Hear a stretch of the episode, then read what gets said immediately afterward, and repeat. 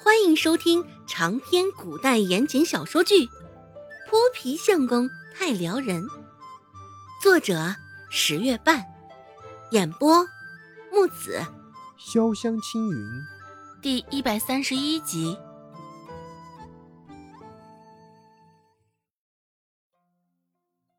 周芷唇角动了动，身形未动。在高个子意欲向他走来时，周芷这才无力的扯了扯唇角，跟了上去。周芷本想让周兴先回去的，只是周兴拒绝了，说什么都要跟着他，与他一起。刚刚那几个人的危险，周兴也是看着的，现在又怎么能让周芷一个人面对呢？进了一趟镇，周兴也是越发觉得还是立山村好。虽说村内也不乏心怀恶意之人，但也不过是点到为止，动动嘴皮子耍耍威风罢了。哪像镇上，阴阳怪气的人多，为了钱财毁人性命的人也不少。二妹平日里都是一个人在路上独来独往，去集市上卖臭干子，外面这么多危险，也不知道她平日里是怎么过来的。会与顾寒生沾染上些关系，周姓恍惚间也算是有些许了解。松安村并不是很远，但还是在路上耗费了一个多时辰。到松安村的时候，天色已经暗下来了。抬起头，天色透着一股阴霾的灰色。压着王脖子走的路上，又因为两个瘦猴子脸上都挂着凶神恶煞的表情。也没少惹来村里人的关注。没有来过松安村，不过周芷记得，他这个大伯还有大伯娘，现在俱是生活在松安村上。只是顾寒生家，他自然是不认识的。一行人也是问了好几个人，才成功找到了地儿。按照大爷之前指的方向。几人浩浩荡荡寻了过去，很醒目。顾寒生家与其他村舍不一样，有些气派，但又有些小雅致，看上去甚是有档次。在外头有一个小花圃，里面种了各色的鲜花，而在其一旁，则是一个池塘，里面有几条鱼。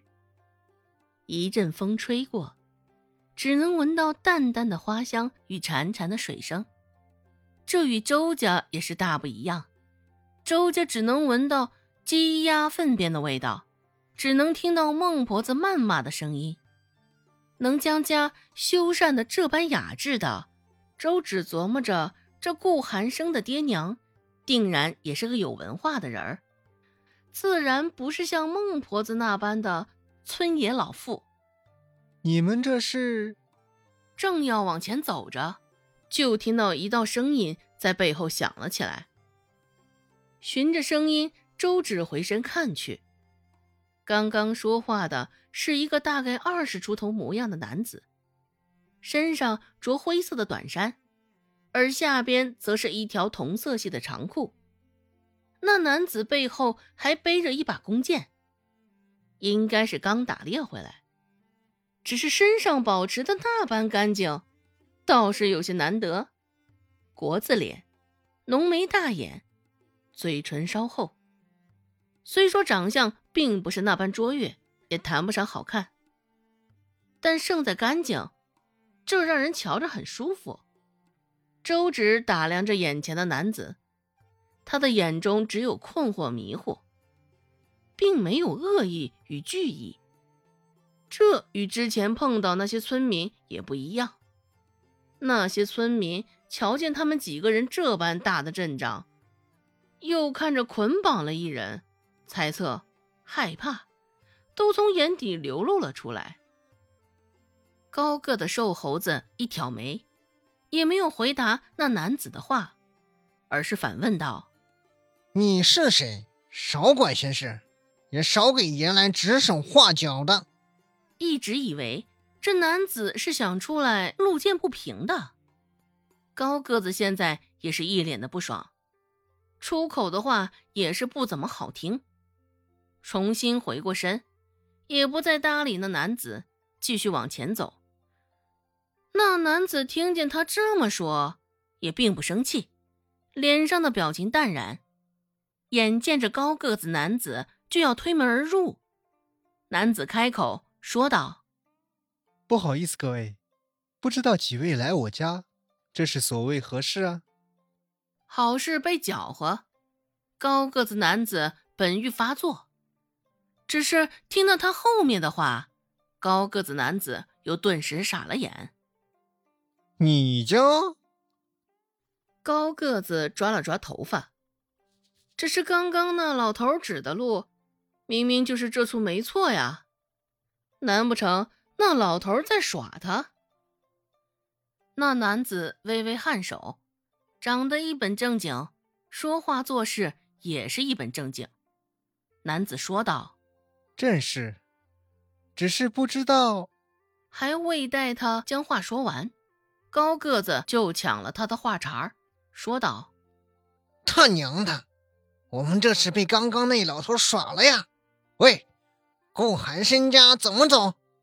高个子男子现在也是一副爆脸的模样，说话的语气也是差到极点。周芷现在很想朝那男子眨眨眼睛，被迫跟着，他也很心塞。一行人走在松安村里，不少人见到了都指指点点个不停。这其中就有周芷与周兴。想他一世英名，唉。男子皱了皱眉，说道：“不知各位找我小弟是为了何事？”瞅着眼前这三个男人，两个凶神恶煞的，而另一个一看也不是什么好东西，无事不登三宝殿。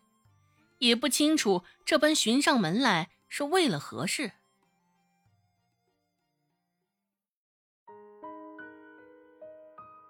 本集播讲完毕，感谢您的收听。感兴趣别忘了加个关注，我在下集等你哦。